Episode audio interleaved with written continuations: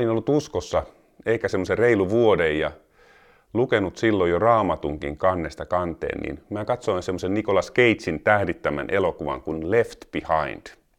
Tämä on siis suomennettu nimellä Kadotettu maailma, vähän outo nimi suomennos.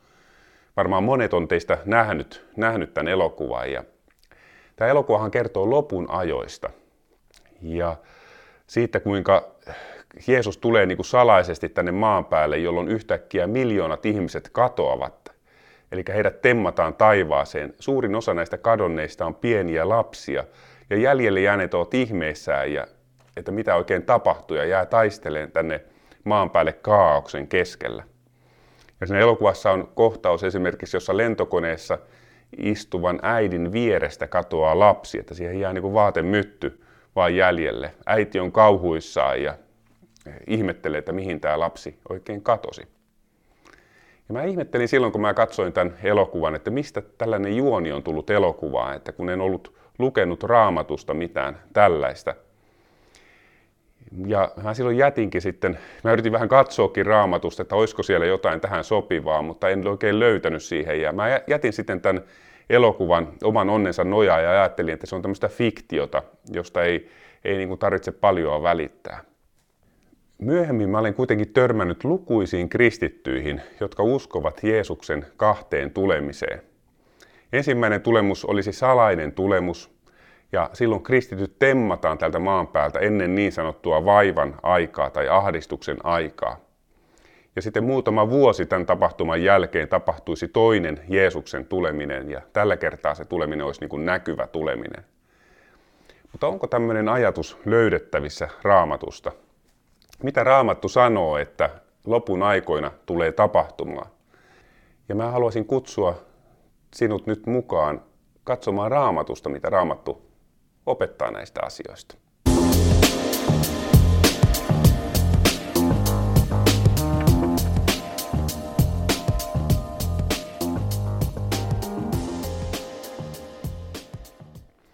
Ennen kuin mennään käsittelemään tätä opetusta, tätä aihetta lopun ajoista, niin on tärkeää korostaa, että meillä uudesti syntyneillä kristityillä voi olla erilaisia näkemyksiä lopun ajoista. Ja se on ihan ok, että on erilaisia näkemyksiä. Se ei vaikuta pelastukseen ja meidän tulisi olla armollisia toisiamme kohtaan, vaikka me ajateltaisiin näistä asioista eri tavalla. Ja toinen tärkeä pointti, mitä on hyvä pitää aina mielessä, että kukaan ei ole oikeassa kaikissa asioissa. Me kaikki ollaan jossain asioissa väärässä. Ja kun nämä asiat, nämä pitää niin tarkasti mielessä, niin meidän on helpompi käsitellä myös mielipiteitä jakavia asioita. Ja, ja sellainen, meidän ei tarvitse niitä käsitellä minkään tunnekuohun vallassa, vaan katsotaan vaan mitä Raamattu sanoo ja muodostetaan siitä meidän mielipide. Toisaalta meidän olisi hyvä olla valmis myös nöyrtymään ja muuttamaan tarvittaessa käsityksiämme, mikäli raamattu, raamattu osoittaa, että nämä meidän vanhat käsitykset on jollain tavalla raamatun opetuksen vastaisia. Ja se on niin kuin osoitus semmoisesta niin kuin nöyryydestä, että ihminen pystyy myös tarvittaessa muuttamaan semmoisia vakiintuneita käsityksiä näistä asioista. Me kaikki tutkitaan raamattua meidän oman kulttuuritaustan kautta ja jotkut opilliset painotukset on ollut joissain piireissä ja joissain alueilla ollut hyvin voimakkaita ja silloin voi olla vaikea käsittää, että joku voi ajatella näistä asioista edes eri tavalla. Mutta ollaan kuitenkin siis armollisia toisillemme ja valmiita nöyrtymään Jumalan sanan alle ja ottaa se Jumalan sana vastaan sellaisena, kun se on kirjoitettu. Mutta mennään itse tähän aiheeseen oppiin lopun ajoista – Yleisesti ottaen oppia lopun ajoista kutsutaan nimellä eskatologia. Ja tämä tulee sanoista eskato ja logia.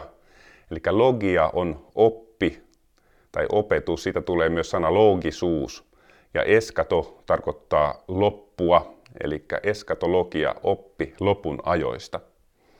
Ja näistä, niin kuin sanoin, näistä asioista on olemassa erilaisia näkemyksiä kristikunnassa – kaikki kristityt on yleisesti sitä mieltä, että Jeesus tulee jonain päivänä takaisin. Ja lisäksi ennen Jeesuksen paluuta on todennäköisesti olemassa tämmöinen erityinen ahdistuksen aika maan päällä. yleisesti ajatellaan, että kristityt tullaan tempaamaan Jeesuksen luokse silloin, kun hän palaa. Mutta sitten tästä tempaamisen ajankohdasta on olemassa todella erilaisia käsityksiä. Toinen näkemys tästä tempaamisen ajankohdasta on justiin tämä, mitä tämä mainitsemani elokuva Left Behind edustaa. Eli se on sellainen, että kristityt temmataan maan päältä ennen vaivan aikaa, ennen tätä suurta ahdistusta, joko kolme ja puoli vuotta tai seitsemän vuotta ennen Jeesuksen näkyvää paluuta tänne maan päälle. Eli tämän näkemyksen mukaan Jeesus palaa kaksi kertaa. Ensimmäinen palaaminen on sellainen, että uskovat temmataan taivaaseen ja toinen palaaminen on julkinen. Ja tätä oppia sanotaan pre-tripulaationistiseksi tempaamiseksi. Eli pre-sana tarkoittaa ennen ja tripulaatio tarkoittaa siis tri- tripulation englannin kielessä, eli tämmöistä, tämmöistä koettelemuksen aikaa. Eli temmataan ennen tämmöistä koettelemuksen aikaa, vaivan aikaa. Ja tämä oppi on levinnyt hyvin laajalle eh, joissakin kristillisissä piireissä. Eh, eli tällä opilla on siis miljoonia kannattajia. Ja mäkin tiedän monia hyviä raamatun opettajia, jotka on syvällisiä kristittyjä, jotka, jotka näkevät, että tällä tavalla tämä lopun aika tulee menemään. No sitten on olemassa toinen näkemys, ja se näkemys on se, että Jeesus palaa vain kerran. Ja Jeesus tulee palaamaan silloin, kun hän palaa, hän palaa näkyvästi. Että ei ole mitään tämmöistä salaista tempaamista, jossa uskovat temmataan ilman Jeesuksen näkyvää pal- paluuta. Ja tämä Jeesuksen paluu tapahtuisi vasta ahdistuksen ajan jälkeen. Eli kristityt olisi täällä maan päällä sen ahdistuksen ajan myös. Ja nyt on tosi tärkeää, että mennään katsoa raamatusta, mitä raamattu sanoo näistä asioista. Meidän mielipiteillä ei ole merkitystä, ainoastaan sillä on merkitystä, mitä raamattu sanoo. Ja mä sanoin, että kenenkään opettajienkaan mielipiteillä ei ole merkitystä, vaan ainoastaan sillä on merkitystä, mitä raamattu sanoo näistä asioista. Mutta eh, ennen kuin mennään tähän, tähän tarkemmin tähän, tähän käsittelemään sitä, mitä Raamattu sanoo, meillä on ehkä hyvä niin kuin vaihtaa muutama sana siitä, että mistä tällainen oppi on yleensä tullut kristikuntaan, jossa kerrotaan, että, jossa opetetaan, että osa kristitystä tai kristityt tullaan tempaamaan ennen vaivan aikaa pois maan päältä. Ja monelle voi olla yllätys, että tämä oppi tempauksesta ennen vaivan aikaa niin on itse asiassa hyvin uusi oppi. Se on syntynyt vasta 1800-luvulla. No sitten voidaan kysyä, että miten tämmöinen oppi sitten tuli silloin 1800-luvulla. Ja tämän opin alku juontaa tämmöiseen anglikaaniseen kirkkoherraan nimeltä John Nelson Darby, joka syntyi 1800-luvulla tasan ja kuoli 1882. Eli hän vaikutti siinä 1800-luvulla hyvin, hyvin vahvasti.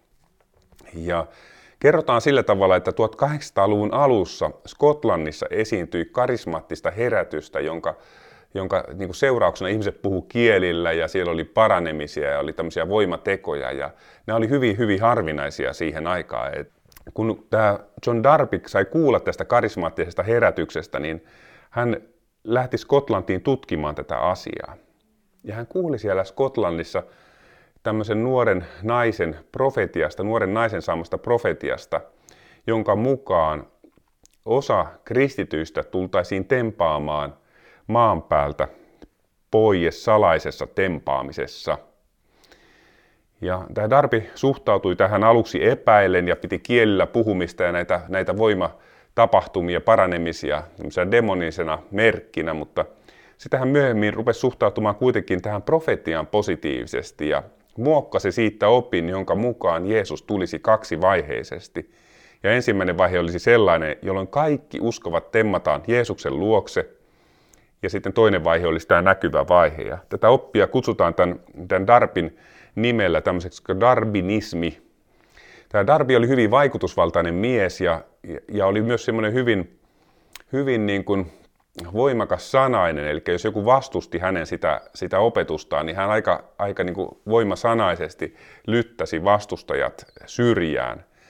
Ja kun hän oli tämmöinen karismaattinen persoonallisuus, niin tämä oppi sai runsaasti kannattajia sekä Englannissa että Yhdysvalloissa. Ja yksi merkittävä eh, syy siihen, miksi Yhdysvalloissa erityisesti tämä oppi levisi, oli, oli, liittyy tähän Schofield-nimiseen asianajajaan, josta tuli Darpin kannattaja. Tämä Schofield laati Amerikassa hyvin laajalle levinneen selitysraamatun, jota kutsutaan nimellä Schofield Bible, eli Schofieldin raamattu. Ja tämä Schofieldin raamattu julkaistiin siis 1909. Tästä tuli erittäin suositu ja tämän kautta, koska tämä Schofieldin raamattu selitti tällaista, tällaista niin kuin dar, darbinismin tyyppistä oppia, pre-tribulationistista oppia, niin, niin se levisi tämä oppi sitten voimakkaasti Yhdysvalloissa. No Yhdysvalloissa on myös tämmöinen kuuluisa eh, teologinen koulutuskeskus kuin Dallasin teologinen seminaari, jossa edelleenkin ajatellaan, että tämä on se eh, oikea opetus lopun ajoista ja on niin sitoutunut kannattamaan tätä oppia. Ja Tämä on ollut hyvin vaikutusvaltainen ja on edelleenkin monien pastorien kouluttamisessa. Mutta sitten tärkeä kysymys on todella, että löytyykö tämä opetus raamatusta, että mitä raamattu sanoo näistä lopun ajoista. Ja mä tulen esittämään tässä nyt oman käsitykseni raamatun opetuksista tämän, tämän opetuksen lopussa, mutta mä en millään tavalla pyydä, että, että niin sä sitoutuisit muhun, mun käsitykseni tai kenenkään opettajaa, vaan että toivon, että tutkit itse raamatusta, mitä raamattu sanoo, ja teet raamatun perusteella omat johtopäätöksesi tästä asiasta. Raamatussa on noin semmoinen seitsemän, kahdeksan kohtaa, keskeistä kohtaa, jossa kerrotaan Jeesuksen tulemisesta ja lopun ajoista. Ja näitä kohtia on siis Matteus 24, Markus 13, Luukas 17, Luukas 21, Apostolin teot 1, Ensimmäinen Tessalonikalaiskirja neljäs luku, ensimmäisessä korintolaiskirjeessä luvussa 15, ja sitten on toisessa Tessalonikalaiskirjassa ensimmäisessä toisessa luvussa. Ja sitten on tietenkin koko ilmestyskirjan kerronta jossain määrin kertoo tästä lopun ajoista, ja se on niin kuin oma lukunsa kokonaan. Sitten on vanhan testamentin puolella kanssa paikkoja, jotka kertovat lopun ajoista, esimerkiksi Danielin kirjan seitsemäs luku ja Sakarias 12, ja on, on paljon muitakin paikkoja. Mutta lähdetään käymään läpi erityisesti näitä Uuden testamentin kohtia. Aloitetaan ilmestyskirjasta. Luussa 1 jakeessa 7 Johannes kertoo tällä tavalla, että katso, hän tulee pilvissä, kaikkien silmät näkevät hänet, niidenkin, jotka hänet lävistivät, ja kaikki maan sukukunnat vaikeroivat hänen tähtensä. Totisesti, aamen. Ja apostolien teot luvussa 1 kerrotaan tilanteesta, jossa Jeesus nousee taivaaseen, ja kun opetuslapset katselee sitä Jeesusta, kun se nousee sinne taivaaseen, niin sinne ilmestyy kaksi ilmeisesti enkeliä sinne niin kuin opetuslasten viereen. Ja ne sanoo tällä tavalla, Galilean miehet, mitä te siinä seisotte katselemassa taivaalle? Tämä Jeesus, joka otettiin luotanne taivaaseen, tulee takaisin samalla tavalla kuin te näitte hänen taivaaseen menevän. Eli Jeesus tulee takaisin. Se on niin kuin varma asia. Ja sitten tässä sanotaan vielä samalla tavalla, kun te näitte hänen taivaaseen menevän. Eli hänen paluussaan niin on yhteisiä piirteitä siihen taivaaseen ottamisen kanssa. Ja siinä sanottiin, että, että pilvi vei Jeesuksen taivaaseen. Katsotaan vielä tuosta se apostolien teot ensimmäinen luku. Kun Jeesus oli tämän sanonut, hänet otettiin ylös heidän nähteensä ja pilvi vei hänet pois heidän näkyvistään. Ja sitten taas ilmestyskirjassa kerrottiin, että, että kaikkien silmät tulevat näkemään hänet, kun hän palaa, että niidenkin, jotka hänet lävistivät. Jo aikaisemmin Jeesus olikin sanonut ylimmäiselle papille hänen pidättämisensä jälkeen, tämä on siis Matteus 26.64, tästä edes te saatte nähdä ihmisen pojan istuvan voiman oikealla puolella ja tulevan taivaan pilvien päällä. Eli tässä on tämä pilvielementti, hänet otettiin niin kuin pilvessä taivaaseen ja tulee pilvien päällä takaisin. Mutta raamattu on siis hyvin selkeä tässä asiassa, eli Jeesus tulee takaisin. Se on aivan sataprosenttisen varma asia. Pietari kertoo toisessa Pietarin kirjeessä, että viimeisenä päivinä tulee ihmisiä, jotka pilkkaa kristittyjä ja kysyy, että missä on lupaus hänen tulemuksestaan. Ja, ja kaikki on jatkunut pitkään ennallaan, eikä Jeesusta ole kuulunut takaisin. Ja Pietari vastaa tällä tavalla tähän, tähän pilkkapuheisiin, että tämä yksi älköön kuitenkaan olko teiltä salassa. Tämä on siis toinen Pietarin kirje ja kolmas luku ja kahdeksan eteenpäin. Tämä yksi älköön kuitenkaan olko teiltä salassa rakkaani. Herralle yksi päivä on kuin tuhat vuotta ja tuhat vuotta kuin yksi päivä. Ei Herra viivytä lupauksensa täyttämistä, vaikka jotkut luulevat hänen viivyttelevän, vaan hän on pitkämielinen teitä kohtaan. Hän ei näe tahdo, että kukaan joutuu kadotukseen, vaan että kaikki kääntyisivät. Eli ainoa syy, miksi Jeesus on viivyttänyt paluutaan, on se, että ihmiset kääntyisivät. Mutta sitten Pietari jatkaa tällä tavalla, mutta Herran päivä, eli siis Jeesuksen paluun päivä, siitä puhutaan koko ajan. Jeesuksen paluun päivä on siis Herran päivä tässä Pietarin kerronnassa. Herran päivä tulee kuin varas. Silloin taivaat katoavat pauhinalla ja alkuaineet kuumuudesta hajoavat. Maa palaa ja kaikki, mitä siihen on tehty englanninkielisestä käännöksestä, tai jos katsoo alkuperäistä kreikankielistä käännöstä, niin taisi ehkä parempi sillä tavalla kääntää, että maa ja kaikki teot, mitä maan päällä on tehty, tulevat näkyviin. Mutta tämmöinen on se tapahtuma, eli Jeesus tulee takaisin. Ja Pietari kuvaa Jeesuksen paluun tämmöisenä mullistavana tapahtumana, eli taivaat katoavat pauhinalla. Ja kaikki, mitä me ollaan tehty maan päällä, kaikki, mitä ihmiset on ylipäätään tehnyt, se tulee olemaan paljastettua. Kaikki tulee näkyviin, mitä, mitä on tapahtunut täällä. Ja silloinhan armon aika myös tulee loppumaan. No mistä muualta me saataisiin tietää lisää tästä Jeesuksen paluusta, niin katsotaan Markuksen evankeliumia ja luetaan aluksi sieltä Markuksen evankeliumista luvusta 13, jakeet 19-20 ja 24-27. Jakeesta 19. Sillä niinä päivinä on oleva ahdistus, jonka kaltaista ei ole ollut siitä lähtien, kun Jumala loi luomakunnan tähän päivään asti, eikä tule olemaan. Ellei Herra lyhentäisi niitä päiviä, yksikään ihminen ei pelastuisi, mutta valittujen tähden, jotka hän on valinnut, hän on lyhentänyt ne päivät. Mutta niinä päivinä tuon ahdistuksen jälkeen aurinko pimenee eikä kuu anna valoaan, Tähdet putoavat taivaalta ja taivaiden voimat järkkyvät.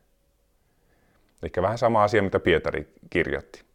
Silloin nähdään ihmisen pojan tulevan pilvissä suurella voimalla ja kirkkaudella. Ja silloin hän lähettää enkelinsä ja kokoaa valittunsa neljältä ilmansuunnalta maan äärestä taivaan ääreen. Eli jos merkitään tähän kaikki nämä aikamääreet, mitä, mitä tässä on sanottu, missä puhutaan niin kuin ajasta jotain, niin me saadaan tämmöisiä, että niinä päivinä on oleva ahdistus. Ahdistuksen jälkeen tulee kosmisia muutoksia. Silloin Jeesus nähdään, nähdään niin kuin Jeesuksen nähdään tulevan pilvissä. Ja silloin hän lähettää enkelinsä kokoamaan valittunsa. Eli Jeesus kertoo siis, että ensiksi ahdistus, ahdistuksen jälkeen kosmisia muutoksia, sitten Jeesus palaa pilvissä kokoamaan valittunsa ja se tulee olemaan huikea näky, kun Jeesus tulee takaisin tänne maan päälle. No, tässä puhutaan valituista. Hän kokoaa, hän lähettää enkelinsä kokoamaan valittunsa, niin ketä ovat valitut? Mitä Raamattu sanoo, että ketä ovat valitut? Voitaisiin katsoa semmoinen kohta kuin Efesolaiskirje ensimmäinen luku. Ja neljäs jae. Jo ennen maailman perustamista hän valitsi meidät Kristuksessa olemaan pyhiä ja nuhteettomia hänen edessään. Eli hän valitsi meidät. Valitut ovat siis kristittyjä.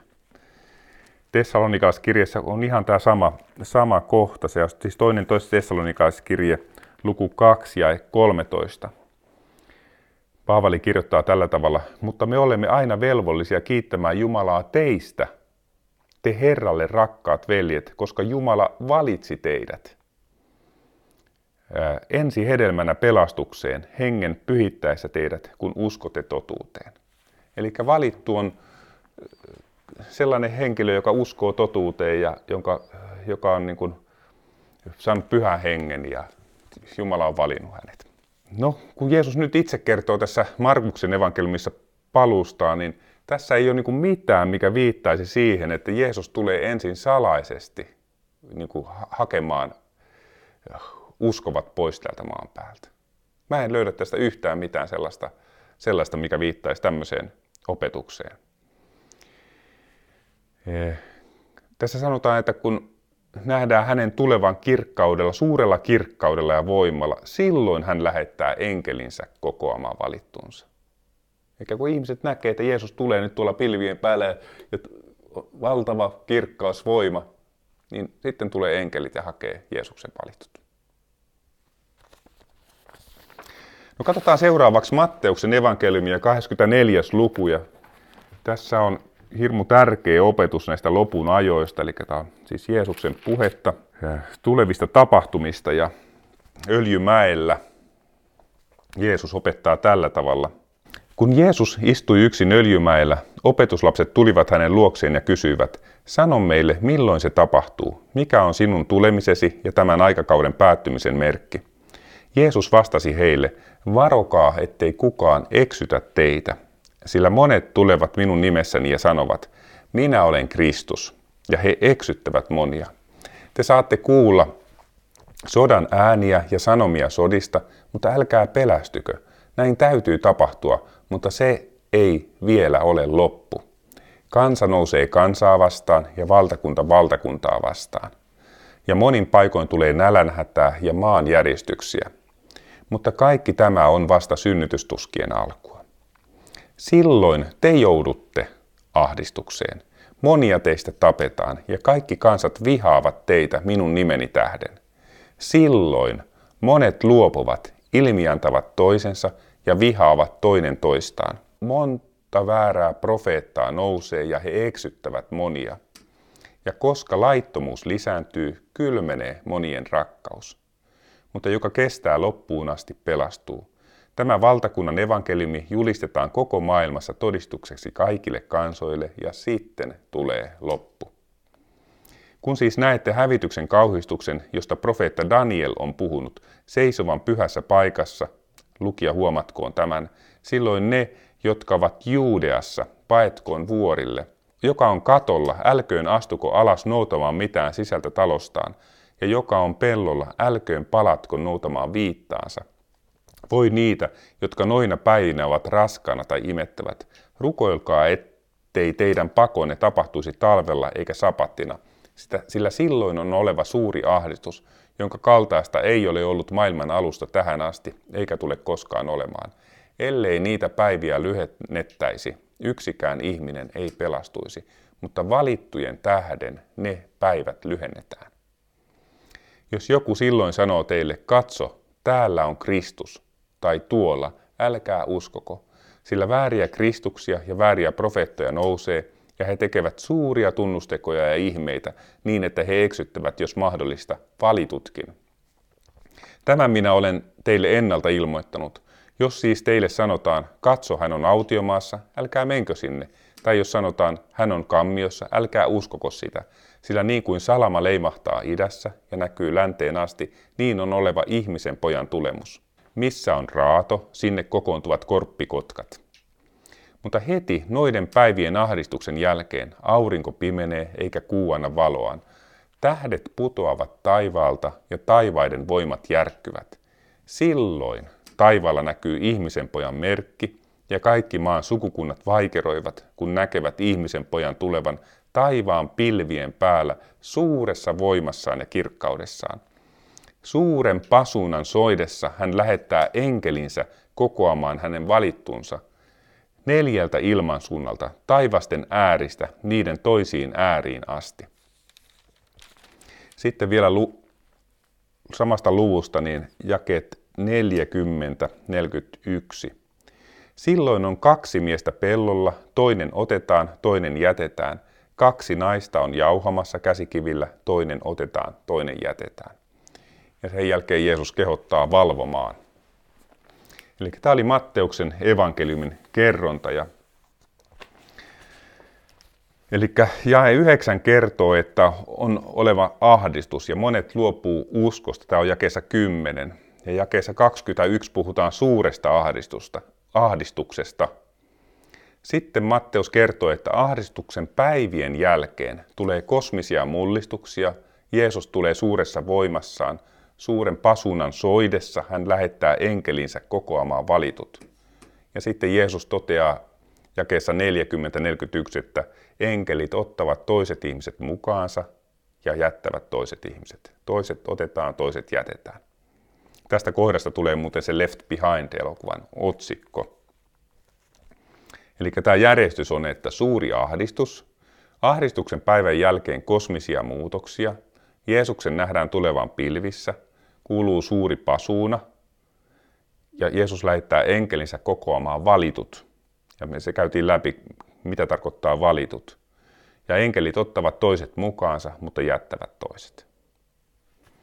Eikä Matteuksessa ei myöskään ole mitään, mikä viittaisi siihen, että uskovat temmataan ennen ahdistusta maan päältä pois. Jos vertaa tätä niin Markuksen kerrontaa, niin Matteukseen on tullut merkintä suuren pasuunan soidessa ja maininta siitä, kuinka enkelit ottavat toiset ihmiset ja jättävät toiset. Mutta muuten se on niin kuin täysin identtinen Markuksen kerrontaan nähden. No sitten katsotaan Luukasta seuraavaksi, Luukas 21, jakeet 25-28. Ja Luukas on ensiksi kertonut ahdistuksesta, eli tästä samasta ahdistuksesta, mistä, mistä Matteuskin kertoi. Ja sitten hän jatkaa tällä tavalla jakeesta 25. Auringossa, kuussa ja tähdissä on merkkejä, ja maan päällä on kansoilla ahdistus ja epätoiva, kun meri ja aallot pauhaavat. Ihmiset menehtyvät pelätessään ja odottaessaan siitä, sitä, mikä kohtaa maanpiiriä, sillä taivaiden voimat järkkyvät. Eli taas tämä tapahtuu jotain siellä taivaiden voimat järkkyvät, jotain kosmisia muutoksia. Muistatte sen Pietarin kirjeen, mikä luettiin aluksi, jossa Pietari kertoo, kertoo tästä samasta asiasta. Sitten tämä jatkuu tällä tavalla. Silloin he näkevät ihmisen pojan tulevan pilvessä suuressa voimassaan ja kirkkaudessaan. Ja jakeessa 28, kun nämä alkavat tapahtua, siis mitkä alkavat tapahtua, nämä edelliset asiat, rohkaiskaa mielenne ja nostakaa päänne, sillä teidän vapautuksenne on lähellä. Eli taas aikajärjestys on ahdistuksen aika, kosmisia merkkejä, sitten Luukas on tuon uuden, että meri ja aallot pauhaavat. Sitten on kosmisia mullistuksia, jonka seurauksena ihmiset on kauhuissaan tällä maan päällä. He tajuaa, että, että nyt, nyt jotain, jotain suurta on tapahtumassa. Ja sitten siinä tilanteessa Jeesus tulee pilvessä suuressa voimassa ja kirkkaudessa. Ja tämä Jeesuksen pilvihän viittaa tämmöiseen niin kuin sekina, Jumalan sekina kirkkauteen, jota oli muun muassa siellä ilmestysmajassa, jos luette sieltä Mooseksen kirjasta. Ja sitten kun nämä tapahtumat alkaa tapahtua, kun me nähdään, että nyt tulee näitä juttuja, niin sitten me tiedetään, että nyt meidän vapautuksen aika on lähellä. Eli Luukas ei, ei puhu siitä, kuinka enkelit tulee keräämään valitut, niin kuin Matteus ja Markus kertoo tästä näin, mutta sanoo kuitenkin, että meidän vapautus on lähellä. Eli Luukkaassa ei myöskään ole mitään, mikä viittaisi siihen, että uskovat temmataan ennen ahdistusta maan päältä pois. Mistä tämä opetus sitten tulee? Tähän Left Behindin tyyppinen opetus. Niin no katsotaan vielä eteenpäin raamatusta jotain muita kohtia, jos me päästäisiin niin kärrylle tästä hommasta. Luetaan seuraavaksi ensimmäistä tessalonikalaiskirjettä luvusta 4, jakeet 13-18. Veljet, emme tahdo teidän olevan tietämättömiä poisnukkuneiden osasta, ettette murehtisi niin kuin ne, joilla ei ole toivoa. Jos kerran Jeesus on kuollut ja noussut ylös, niin kuin uskomme, niin samalla tavoin Jumala myös on Jeesuksen kautta tuovat poisnukkuneet esiin yhdessä hänen kanssaan. Tämän me sanomme teille Herran sanana. Me, jotka olemme elossa ja jäämme tänne Herran tulemukseen, emme suinkaan ehdi poisnukkuneiden edelle, sillä itse Herra on tuleva alas taivaasta, käskyhuudon, ylienkelin äänen ja Jumalan pasuunan kuuluessa, ja Kristuksessa kuolleet nousevat ylös ensin. Sitten meidät, jotka olemme elossa ja olemme vielä täällä, temmataan yhdessä heidän kanssaan pilvissä Herraa vastaan yläilmoihin, ja niin saamme aina olla Herran kanssa. Sitten jäi 18. Lohduttakaa siis toisianne näillä sanoilla. Eli tämä kertoo, että kun Jeesus tulee alas taivaasta, kuuluu käskyhuuto, ylienkelin ääni, sitten Jumalan pasuuna soi. Sitten Kristuksessa kuolleet nousevat ylös, eli haudat aukeavat. Ja sitten elossa olevat temmataan Jeesusta vastaan. Jakeessa 17. Meidät temmataan Herraa vastaan yläilmoihin, kun Jeesus tulee alas taivaasta. Eli jakeessa 16. Herra on tuleva alas taivaasta. No onko näissä jakeissa jotain, mikä viittaisi siihen, että Jeesus tulee kahteen kertaan ja uskovat temmataan salaisesti? Mä en ainakaan näe näissä jakeissa mitään täm, viitettä tämmöiseen, tämmöiseen niin kuin opetukseen. Tässä lukee, että temmataan Jeesusta vastaan, niin tässä käytetään kreikan sanaa apanteesis, joka tarkoittaa tilannetta, jossa mennään vastaan toivottamaan sankari tai hallitsija tervetulleeksi hänen valtakuntaansa. Ehkä mennään sinne Jeesuksen luokse ja tervetuloa sinun omaan valtakuntaan ja Jeesus palaa maan päälle sitten sen jälkeen. Tämä on niin se kuvaus tässä, tässä tilanteesta. No katsotaan seuraavaksi toista Tessalonikaiskirjettä, lukua 1 ja jakeita 6-10. Sillä Jumala katsoo oikeaksi kostaa ahdistuksella niille, jotka ahdistavat teitä, mutta antaa teille, joita ahdistetaan, levon yhdessä meidän kanssamme, kun Herra Jeesus ilmestyy taivaasta väkevien enkeleittensä kanssa tulen liekissä. Tämmöinen tulen liekkiään kuvaa semmoista niin kuin Jumalan voimaa. Jumala on ääretön voima. Sitten jäi kahdeksan. Hän rankaisee niitä, jotka eivät tunne Jumalaa, eivätkä ole kuuliaisia meidän Herramme Jeesuksen evankeliumille. He tulevat kärsimään rangaistuksena iänkaikkisen kadotuksen erossa Herran kasvoista ja hänen voimansa kirkkaudesta, kun hän tulee, että hän sinä päivänä kirkastuisi pyhissään ja olisi ihmeteltävä kaikissa uskovissaan. Olettehan uskoneet meidän todistuksemme. Eli tässäkin voisi merkitä nuo aikaviitteet, kaikki mikä, mikä niin kuin viittaa aikaan. Eli tässä on järjestys. Uskovilla on ahdistus, mutta heille tulee lepo. Milloin heille tulee lepo? Tässä sanotaan, että kun Jeesus ilmestyy taivaasta väkevien enkeleittensä kanssa tulen liekissä. Ja sitten vielä, ja siinä päivänä kun hän tulee, niin hän kirkastuu meissä. Ja me ihmettelemme häntä. Hän on ihmeteltävä kaikissa uskovissa. Me ihmetellään, että oho, onpa, onpa Jeesus mahtava, kun hän tulee. No siinä toisessa Tessalonikas-kirjassa Paavali jatkaa tällä tavalla luvussa 2 jakeessa 1. Eli mitä tulee meidän Herramme Jeesuksen Kristuksen tulemukseen, eli puhutaan siis Jeesuksen palusta maan päälle, ja kokoontumiseemme hänen luokseen. Tämä kokoontumiseemme sana, mitä, mitä tässä käytetään, niin tämä on kreikaksi semmoinen kuin episynagoge. Eli Paavali puhuu samasta tapahtumasta, mistä hän puhuu ensimmäisessä Tessalonikas kirjeessä luussa 4 ja kesä 17, eli meidät temmataan yhdessä pilvissä Herraa vastaan yläilmoihin, eli meidän kokoontumiseen Jeesuksen luokse. Ja Markus, eli tämä kokoontuminen Jeesuksen luokse on siis, sana on episynagoge. Ja kun Markus 13 Jeesus sanoo tällä tavalla, että ja kesä 27, Silloin hän lähettää enkelinsä ja kokoaa valittunsa neljältä ilmansuunnalta maan äärestä taivaan ääreen. Niin tässäkin tämä kokoaa sana on niin kuin verpinä episynago. Eli tässä puhutaan samasta kokoontumisesta, mistä toinen tessalonikalaiskirje ja ensimmäinen tessalonikalaiskirje puhuu. Eli meidän kokoontumisesta Herran luoksi. Jeesus kokoaa omansa hänen luokseen. No, katsotaan vielä korintolaiskirjettä, ensimmäistä korintolaiskirjettä. Ensimmäisessä korintolaiskirjassa luvussa 15, jakeessa 51-52 sanotaan tällä tavalla. Nyt ilmoitan teille salaisuuden. Emme me kaikki kuolemaan nuku, mutta kaikki me muutumme. Yhdessä silmän räpäyksessä, viimeisen pasuunan soidessa. Taas tuli tämä pasuuna. Pasuuna soi, ja kuolleet nousevat katoamattomina, ja me muutumme. Eli Paavali puhuu taas samasta tapahtumasta. Pasuuna soi, kuolet nousevat haudoistaan ja elossa olevat muuttuvat.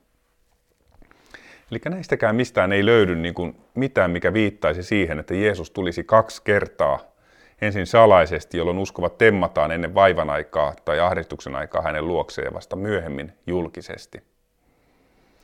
No mihin perustuu sitten sellaisten henkilöiden argumentit, jotka uskovat Jeesuksen salaiseen paluuseen ja siihen, että uskovat temmataan maan päältä ennen vaivan aikaa, niin näitä on ehkä, voi sanoa, että nyt on muutamia näitä argumentteja, mutta voitaisiin semmoinen neljä semmoista keskeisintä osa argumenttia ottaa esille. Ensimmäinen argumentti on se, että heidän mukaansa Jumala vuodattaa suuren ahdistuksen aikana vihansa maan päälle ja on sopimatonta, että kristityt jäisi tänne niin kuin Jumalan vihan alle. No toinen peruste on se, että ilmestyskirja 30 lupaa säästää Filadelfian seurakunnan koetuksen hetkestä, joka on tulossa koettelemaan niitä, jotka asuvat maan päällä.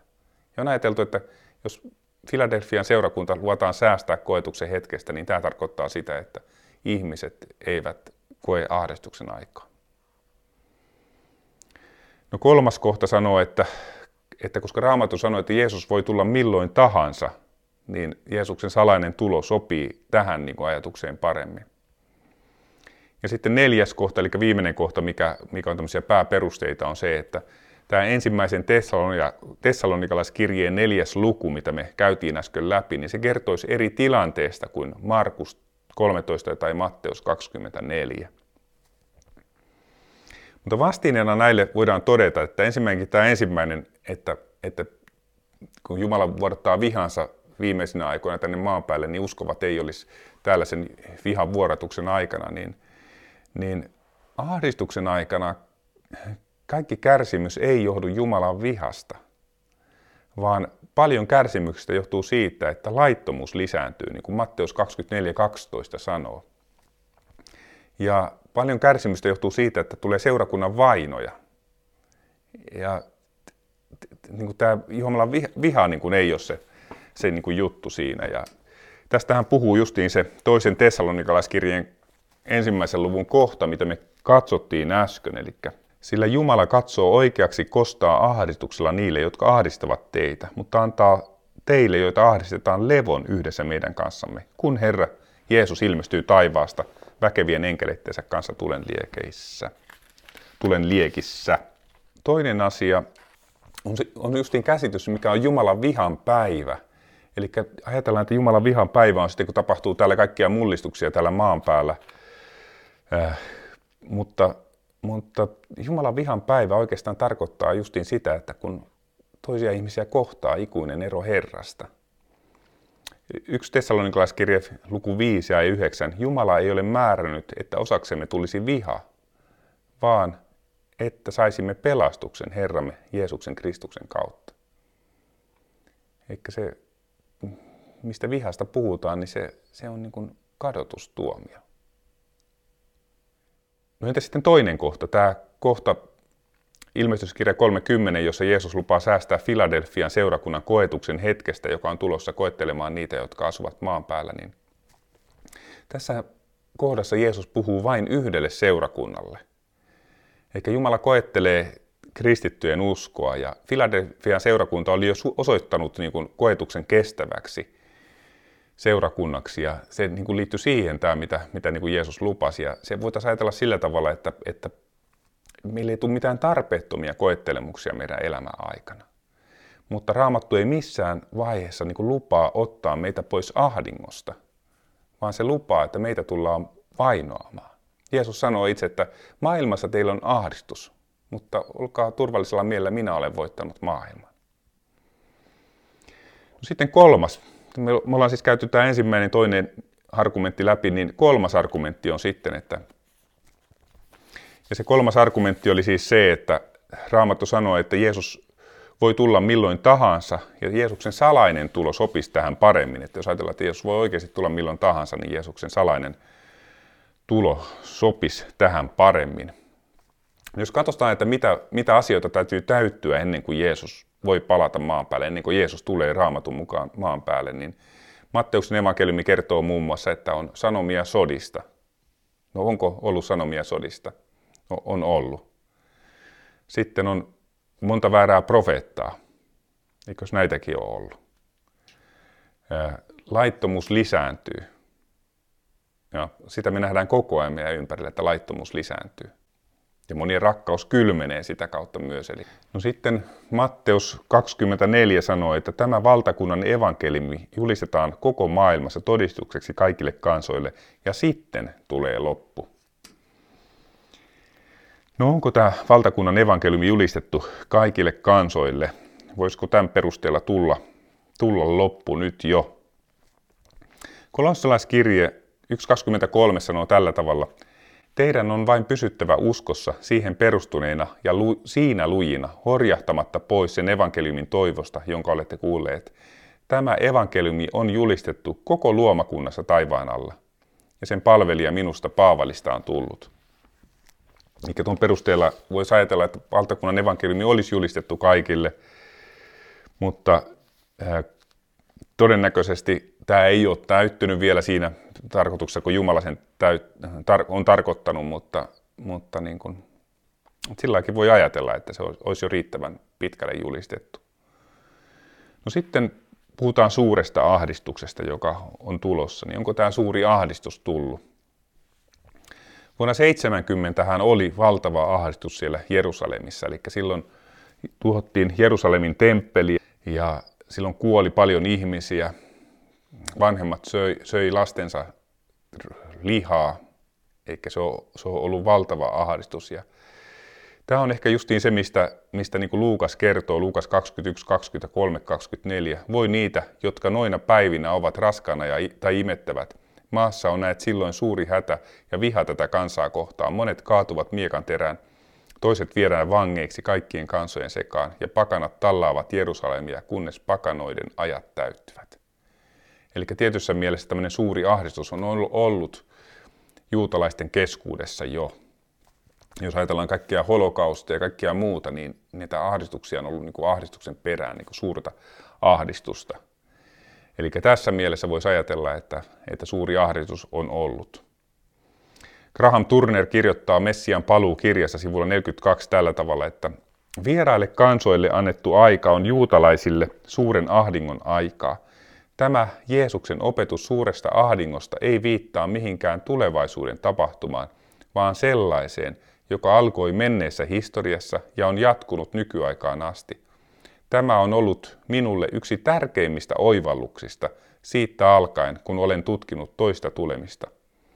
Kun opin ymmärtämään, että suuri ahdinko, johon Jeesus viittasi, alkoi temppelin hävityksestä vuonna 70 jälkeen Kristuksen, Saatoin nähdä, ettei Jumala vaiennut juutalaisten lähes kahden tuhannen vuoden ajan jatkuneesta kärsimyksestä, vaan että hän nimenomaan sanoi sen tapahtuvan. Eikä tämä on niin semmoinen näkökanta siihen, että, että kun me luetaan raamatun näitä profetioita, että me ei ajateltaisi, että, että sen puhutaan vain jostain niin kuin lopputapahtumasta, loppuhuipentumasta, vai niin kuin tämä suuri ahdistuskin, että se on semmoista, mitä on ollut historiassa valtavasti täällä maan päällä. Sitä on ollut juutalaisen kansan keskuudessa, sitä on ollut kristittyjen keskuudessa ja on tänä päivänä. Ajatellaan vaikka semmoisia maita, vaikka Iran, Syyriä, tämmöisiä, missä, missä on tosi vaikea kristityillä olla. Pohjois-Korea. Eli tätä suurta ahdistusta on ollut. Mutta todennäköisesti loppua kohden tulee vielä erityinen suuri ahdistus vaikka näitä, näitä ahdistuksia on ollut. Mutta kuitenkin niin kuin tietyssä mielessä Jeesuksen paluuta voisi odottaa hetkenä minä hyvänsä. No sitten vielä niin kuin sanotaan, että antikristus tulee ennen. Toinen Tessalonikalaiskirje, toinen luku, jakeet 1-12. Niin tässä Paavali kirjoittaa mutta mitä tulee meidän Herramme Jeesuksen Kristuksen tulemukseen ja kokoontumiseemme hänen luokseen, eli tämä oli se kokoontuminen hänen luokseen, me pyydämme teitä, veljet, ette te anna minkään hengen tai sanan tai minkään muka meidän lähettämämme kirjeen pelästyttää itseänne niin, että heti menettäisitte malttinne ikään kuin Herran päivä olisi jo käsillä. Eikä siihen, siellä oli niin riski siellä seurakunnassa, että, että ihmiset ajattelivat, että nyt on tapahtunut jo tämä Herran päivä. Ja Paavali sanoi, että älkää nyt huolehtiko tästä asiasta niin kuin ennenaikaisesti. Hän jatkaa jakeessa kolme. Älkää antako kenenkään millään tavoin eksyttää itseänne. Ensin näitä tapahtuu luopumus. Ja ilmestyy laittomuuden ihminen, kadotuksen lapsi. Tuo vastustaja, joka korottaa itsensä yli kaiken, mitä Jumalaksi tai palvottavaksi kutsutaan, niin että hän asettuu Jumalan temppeliin ja julistaa olevansa Jumala. Ja sitten jakeessa kahdeksan. Silloin ilmestyy tuo laiton, jonka Herra Jeesus on surmaava suunsa henkäyksellä ja tuhoava tulemuksensa kirkkaudella. Ja Johannes kirjoittaa ensimmäisessä kirjeessä luvussa kaksi tällä tavalla, että Lapseni, nyt on viimeinen aika. Te olette kuulleet, että antikristus on tulossa, ja niin onkin nyt monta antikristusta ilmaantunut. Siitä me tiedämme, että nyt on viimeinen aika. Eli niin kuin yhdessä mielessä niin kuin antikristuksia on ollut kautta maailman aikojen kanssa, ja tässä mielessä niin kuin Jeesus voisi palata hetkellä millä hyvänsä. Mutta sitten taas niin kuin tämä Paavalin kirjettä, kun miettii, niin, niin todennäköisesti tulee vielä tänne lopullinen laittomuuden ihminen, joka, joka korottaa itsensä Jumalan asemaa ja asettuu Jumalan temppeliin. No, Raamattu on ylipäätään kirjoitettu niin, että kaikki sukupolvet kaikkina aikoina ovat niin kuin odottaneet Jeesuksen paluuta. Että Jeesuksen paluu voi olla niin kuin teoriassa miss, minä hetkenä hyvänsä, mutta toisaalta vaikuttaa hyvin todennäköiseltä ja mahdolliselta, että Jeesuksen paluu on vielä edessäpäin. Eli koko maailma ei ole ehkä kuulu vielä evankeliumia siinä laajuudessa, kun Jumala tarkoittaa evankeliumin, että ihmiset kuulisivat evankeliumin. Jumala haluaa pelastaa ihmiset. Jumala ei halua, että kukaan joutuu kadotukseen. Ja vaikka on ollut olemassa monenlaista ahdistusta tässä maailmassa ollut historiassa ja tälläkin hetkellä, niin on kuitenkin lopullinen ahdistus vielä tulossa. No sitten neljäs väite olisi se, että kun me ollaan nämä kolme käyty läpi, niin neljäs väite se, että ensimmäisen Tessalonikaskirjan neljäs luku kertoo eri tilanteesta kuin Markus 13 tai Matteus 24. Ja mehän ollaan katsottu tätä aikaisemmin, eli eh, minusta tässä on selkeästi sama tilanne, että jos nämä kaikki laittaa vierekkäin nämä, nämä eri kohdat, raamatun kohdat, niin Matteus kertoo ensinnäkin, että tulee tämä ahdistus, monia teistä tapetaan, kaikki kansat vihaavat teitä minun nimeni tähden. Markus kertoo, te joudutte kaikkien vihattavaksi. Markus 13 ja 13. Sitten Matteus kertoo, monien rakkaus kylmenee. Ma- Matteus 24 ja 12. Sitten jäi 27, niin kuin salama leimahtaa idässä ja näkyy lännessä, niin on oleva ihmisen pojan tulemus. Sitten jäi 29, noiden päivien ahdistuksen jälkeen aurinko pimenee, taivaiden voimat järkkyvät. Markuksessa tämä sama asia, mutta niinä päivinä tuon ahdistuksen jälkeen aurinko pimenee, taivaiden voimat järkkyvät. Sitten Matteus, silloin näkyy ihmisen pojan merkki. Ihmiset näkevät ihmisen pojan tulevan taivaan pilvien päällä suuressa voimassa ja kirkkaudessaan. Ja Markus kirjoittaa, silloin nähdään ihmisen pojan tulevan pilvissä suurella voimalla ja kirkkaudella. Ja ensimmäinen Tessalonikaskirja neljäs luku kertoo, että Herra on tuleva alas taivaasta, jakeessa 16. No sitten Tessalonikaskirja kertoo tämmöistä käskyhuudosta ylienkelin äänestä. Ja sitten sen jälkeen Matteus kertoo suuresta pasuunasta ja jakeessa 31. Ja Tessalonikalaiskirje kertoo Jumalan pasuunasta. Ja korintolaiskirje, yksi korintolaiskirje 15 luku ja 52 kertoo, kuinka pasuuna soi. Ja sitten Tessalonikalaiskirje kertoo, kuinka Kristuksessa kuolleet nousevat ylös ensin. Tästä ei ole Matteuksessa erityistä mainintaa. Mutta taas korintolaiskirjeessä lukee, että kuolleet nousevat katoamattomina. Sitten vielä korintolaiskirje jatkuu ja me muutumme. Sitten Matteuksessa lukee, että enkelit kokoavat valitut, jakeessa 31 Markuksessa, ja silloin hän lähettää enkelinsä ja kokoavat valittunsa. Ja taas sitten ensimmäisessä Tessalonikaskirjassa neljännessä luvussa meidät, jotka olemme elossa, temmataan yhdessä heidän kanssaan pilvissä Herraa vastaan. Sitten Matteus kertoo, toinen otetaan, toinen jätetään, ja jakeessa 40-41. Ja sitten nämä Matteus Markus ja Tessalonikalaiskirje päättyy kehotukseen valvoa. No, mä otan lopuksi vielä semmoisen yhden jännän vanhan testamentin kohdan kolmannesta Mooseksen kirjasta luvusta 23, joka kertoo Jumalan juhlakalenterista. Ja tämä on semmoinen, mikä mä jätän sitten sinun mietittäväksesi. Tämä kolme Mooses 23 kertoo Jumalan seitsemästä vuotuisesta juhlasta. Ensimmäinen juhla on pääsiäinen, ja tällähän on ollut tämä eskatologinen, eli lopun ajan täyttymys Jeesuksen kuolemassa ristillä. No sitä seuraa sitten happamattoman leivän juhla, eli se on toinen juhla. Ja hapatehan on vertauskuva synnistä. Ja Jeesus käsitteli synnin ongelman ristillä. Ja se, tavallaan tämä happamattoman leivän juhlan eskatologinen täyttymys on myös tapahtunut.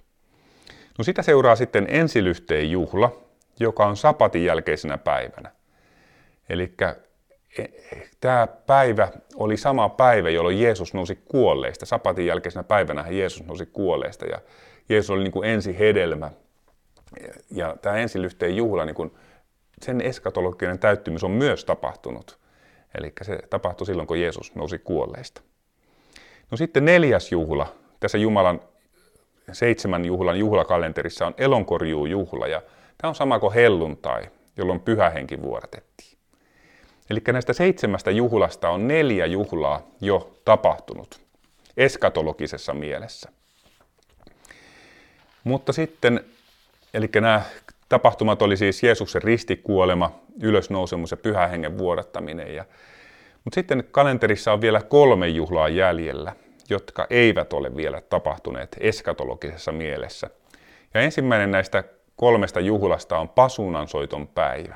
Ja silloin Raamatussa sanotaan, että silloin pitäkää pyhä kokous. Ja nyt mä jätän sinun mietittäväksesi, voisiko tämä pasunansoiton päivä olla sama tapahtuma, jolloin Jeesus palaa alas taivaasta ja kuuluu pasuunan ääni, jolloin uskovat kootaan hänen luokseen. No sitten pasunansoiton päivää seuraa suuri sovituspäivä. Ja taas jätän sinun mietittäväksesi, että voisiko tämä olla sama tapahtuma, jota Sakarias kuvaa luvussa 12, jolloin juutalaiset katsovat Herraan, jonka ovat lävistäneet ja valittavat häntä. Eli tapahtuma, kun ihmisen pojan merkki ilmestyy taivaalle ja juutalaiset tajuaa, että, että me ollaan niin hylätty Messias. Kaikki nämä vuosisadat me ollaan hylätty Messias. Ja sen jälkeen juutalaiset kääntyy, kääntyy niin kuin Jeesuksen puoleen ja saavat anteeksi häneltä.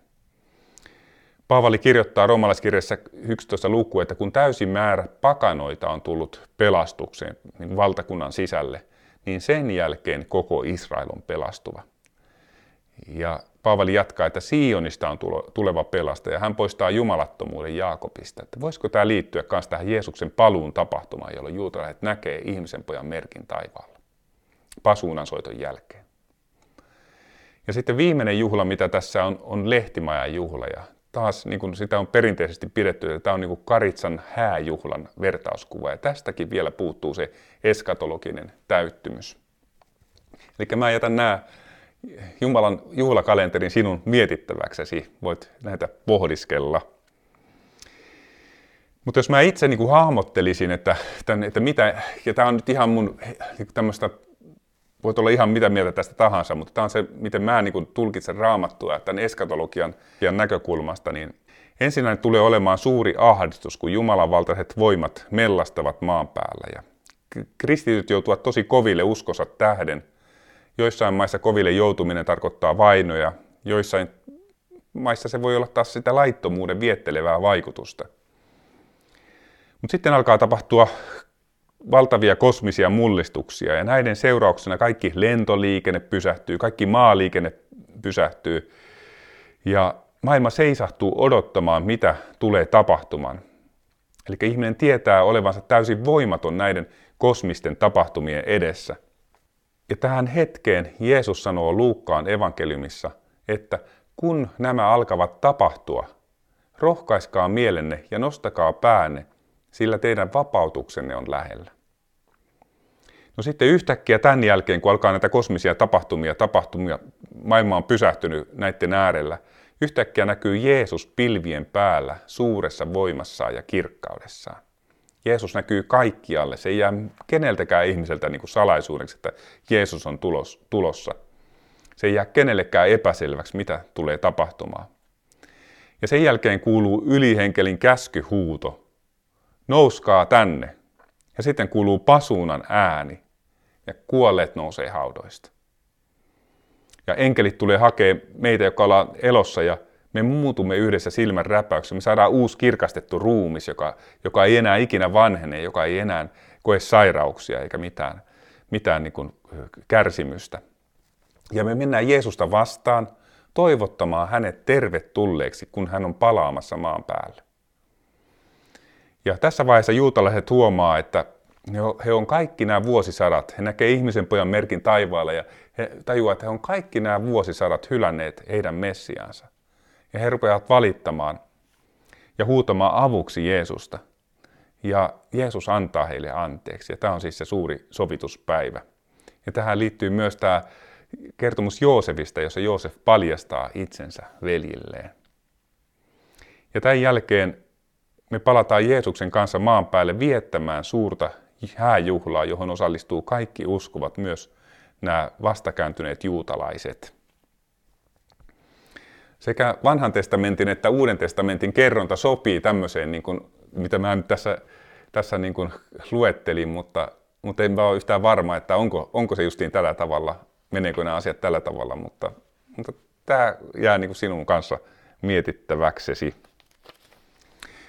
Mitäs me voitaisiin sanoa tästä pre-tripulationistisesta opista?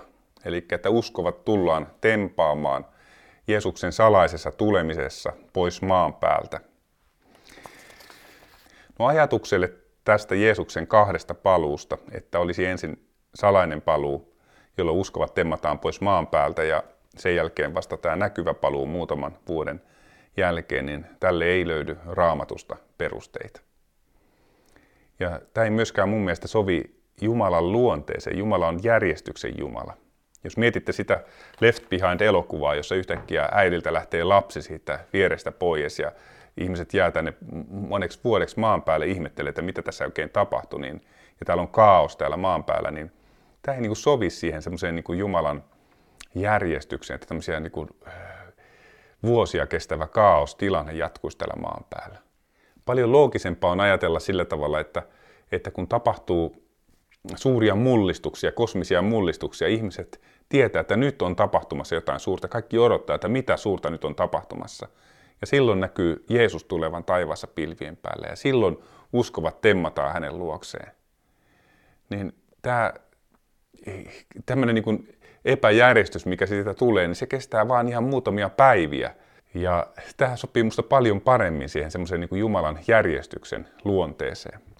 No se, että tämä on levinnyt kuitenkin laajalle, siis uudesti syntyneiden raamattuun luottavien, uskovien kristittyjen keskuudessa, niin on esimerkki siitä, kuinka alttiita me kaikki voidaan olla virhetulkinnalle. Ja tämä tulisi saada meidän jokaisen, mut yhtä lailla nöyrälle paikalle. Mä voin oikeasti tulkita raamattua väärin. Ja Mä tiedän monia hienoja kristittyjä, niin kuin mä sanoin, aika niin kuin erinomaisia raamatun opettajia, jotka ovat ottaneet tämän opin vastaan. Ja tämä vaan osoittaa, kuinka erehtyväisiä me kaikki ollaan. Vaikka kuinka olisi paljon tietoa ja ymmärrystä raamatusta, niin jossain asiassa voi mennä ihan pieleen. Me tulkitaan raamattua helposti ennakko-olettamusten valossa. Tämä koskee mua itseäni, meitä kaikkia – ja meidän tulisi koko ajan valvoa meidän omaa raamatun tulkintaa ja meidän opetusta, niin kuin raamattu kehottaa, että valvo itseäsi ja opetustasi koko ajan. Ja silti vaikka valvoisi opetusta, niin silti voi mennä pieleen. Ja on tärkeää, että on silloin seurakunta, joka oikaisee ja sanoo, että hei, nyt sä oot mennyt vähän pieleen tässä opissa. Mutta sitten on tosi, tosi tärkeä asia, mikä liittyy tähän ja mikä liittyy yleisesti niin kuin kristittynä elämiseen, niin on se, että me emme luottaisi sokeasti kehenkään opettajaa, vaikka hän olisi kuuluisa raamatun opettaja, arvostettu raamatun opettaja, tietäisi paljon, olisi lukemattomissa asioissa oikeassa, niin kuitenkin hänes, hänen opetuksessaan voi olla jotain, joka vie pieleen. Ja tämä ennalta tempaamisoppi on sillä tavalla, äh, se, voidaan ajatella, että se nyt ei ole mikään niin kovin suuri asia loppujen lopuksi, että mitenkä, mitenkä kristityt tästä asiasta ajattelee. Tämä on niin kuin yksi näkökanta, mutta toinen näkökanta on semmoinen, että, että se kuitenkin värittää koko sitä raamatun tulkintaa, että mitenkä ihminen näkee raamatun. Ja se myös värittää vähän sitä, että mitä ihminen ajattelee Jumalasta, että mitenkä Jumala toimii. Ja sen takia niin kuin, mä en pidä hyvänä sitä, että, että ihmiset pitää kiinni tästä ennalta tempaamisopista. Mä suosittelen, että me ei oltaisi kenenkään niin kuin opettajan opetuksen varassa, varassa, niin todellakin itse katsomaan näitä asioita raamatusta. Ja mä suosittelen tutkimaan raamattua paitsi itsenäisesti, myös induktiivista menetelmää apuna käyttäen. Ja voit lukea lisää sieltä Preceptin sivuilta, mitä tarkoittaa induktiivinen raamatun tutkiminen. Se on myös altis virheille. Se ei, ei tarkoita niin kuin virheettömyyttä, mutta induktiivisessa tutkimuksessa niin kuin havaitaan, keskitytään siihen, että hidastetaan lukemista ja havainnoidaan tarkasti raamatusta, mitä raamattu oikeasti sanoo. Ja sitten vasta tehdään tulkinta ja sovellus siitä, siitä raamatun tekstistä. Mutta sitten on tärkeää, että jos me mennään, me huomataan, että me ollaan menty pieleen tässä asiassa, että meillä olisi niin nöyryyttä myös kääntyä sieltä väärältä tieltä pois ja ottaa Jumalan sana sellaisena kuin se on kirjoitettu. Et sitten ei ole mitään hyötyä, että itse itse on mennyt niin kuin pieleen tällä, tällä alueella. Ja se osoittaa, että ihminen pystyy kääntymään sieltä, niin kuin, että kun huomaa, että mä oon mennyt pieleen ja mä käännyn pois tältä väärältä tieltä, niin, niin se osoittaa nöyryyttä ja se on hyvä ominaisuus ihmisessä. Graham Turner kirjoittaa tässä Messiaan paluu kirjassa sivulla 196 aika voimakkaasti. Hän kirjoittaa tällä tavalla, että se tosiasia, että miljoonat ihmiset uskovat pre-tripulationistiseen teoriaan ja että jokaista toisin ajattelevaa pidetään harhaoppisena osoittaa, kuinka ihmiset voivat tulla petetyksi. Tämän pitäisi olla meille varoituksena siitä, kuinka valtava petos voi kohdata todellisia uskovia. Ja nämä on niin kuin vakavia sanoja meille kaikille. Ei pelkästään niille, jotka nyt tällä tavalla on tähän asti uskonut, vaan ihan niin kuin, että kaikessa me oltaisiin, valvokaa. Niin kuin Jeesus sanoo monta kertaa, me valvottaisiin. No mitä me voidaan sanoa Jeesuksen paluusta, niin me tiedetään varmasti, että Jeesus palaa. Ja kun hän palava, palaa, niin kaikki ihmiset saavat nähdä sen. Se ei tule ole mikään salainen paluu, vaan se tulee olemaan julkinen paluu, ja joka ainut ihminen maapallolla tulee näkemään sen kuuluu pasuunasoiton ääni. Se on täysin varma asia. Kuolleet nousevat haudoistaan. Me, jotka ollaan täällä Jeesuksen omia, me muututaan sillä hetkellä. Me saadaan se uusi kirkastettu ruumis. Ja se on ikuinen ruumis, joka ei koskaan vanhene. Eli meidän tulevaisuus tulee olemaan todella, todella loistava. Ja Jeesuksen paluussa ei ole mitään pelättävää. Se Paavalikin sanoi, että lohduttakaa näillä sanoilla toisiaan. Eli se on, se on maailman ihani asia. Eli pahuus tulee päättymään tässä maailmassa, kärsimys tulee päättymään tässä maailmassa. Eli voidaan sanoa, että kaikki tulee päättyy hyvin, että meille tulee käymään hyvin, kunhan vain pysymme loppuun asti kiinni niin kuin Jeesuksessa, uskollisena hänelle. Että me ei anneta maailman temmata meitä mukanamme, eikä anneta minkään niin kuin hetkauttaa meitä pois sieltä Jeesus-tieltä. Mutta tosiaan, että mä haluaisin sanoa, että Jeesuksen paluussa ei ole mitään pelättävää, että se on niin kuin hyvä, ihana asia meille uskoville. Mutta sitten tär- tärkeä asia, että kun Jeesus palaa, niin me tiedetään sen jälkeen tarkalleen, mitä tapahtuu, mikä on tämä eskatologia oppi. Me tiedetään tarkalleen yksityiskohdat, että mitä tapahtuu ja missä järjestyksessä ne tapahtuu. Ja ja mikä se, mi, mi, mi, mitenkä ne asiat kaikki meni. Että se tiedetään ihan tarkalleen sen jälkeen. Siinä ei tule olemaan mitään epäselvyyttä meille. Mutta kun me mennään taivaaseen, mennään Jeesuksen luokse, niin me tullaan ihmettelemään hänen persoonansa, hänen lävistettyjä käsiään ikuisuudessa. Me tullaan ihmettelemään hänen persoonallisuuttaan ikuisuudessa. Ja tämä on se, mihin mä toivoisin, että meidän niin fokus kiinnittyisi koko ajan. Ei tämmöisiin yksittäisiin opin erimielisyyksiin, vaan siihen, että kuinka ihmeellinen Jeesus on. Hilja Aaltonen käytiin katsomassa häntä vähän ennen Hiljan kuolemaa ja Hilja Aaltonen sanoi, että, että antakaa Jumalan tuulten puhaltaa. Sitten hän sanoi, että älkää uskoko pappia, älkääkä poliisia. Ja sillä Hilja tarkoitti just sitä, että katsokaa itse raamatusta näitä asioita. Ja sitten hän sanoi myös, että älkää antako pienten opillisten erimielisyyksien erottaa teistä. Eli taas tässä, tässä niin on tärkeää, että, että me ollaan armahtavaisia, nöyrinä otetaan kaikki, kaikki opetus vastaan ja, ja niin kuin rakastetaan toisia kristittyjä siitä huolimatta, että meillä olisi eri mielisyyttä näistä asioista. Mutta muistakaa Jeesuksen käsittämätön persoona, kuinka ihmeellinen hän on, miten ihmeellisenä hän näyttäytyy meille, kun hän tulee taivaan pilvissä tänne maan päälle noutamaan omiaan. Ja kestäkää uskollisina loppuun asti. Ja jos on joku, joka ei ole vielä tällä Jeesus-tiellä, joka on langennut pois tai ehkä ei ole sillä tavalla vielä päässyt tutustumaan häneen, niin mä suosittelen, nyt on vielä armoaika olemassa. Mutta se armoaika tulee jossain vaiheessa päättymään ja sen jälkeen ei ole enää paluuta. Moi.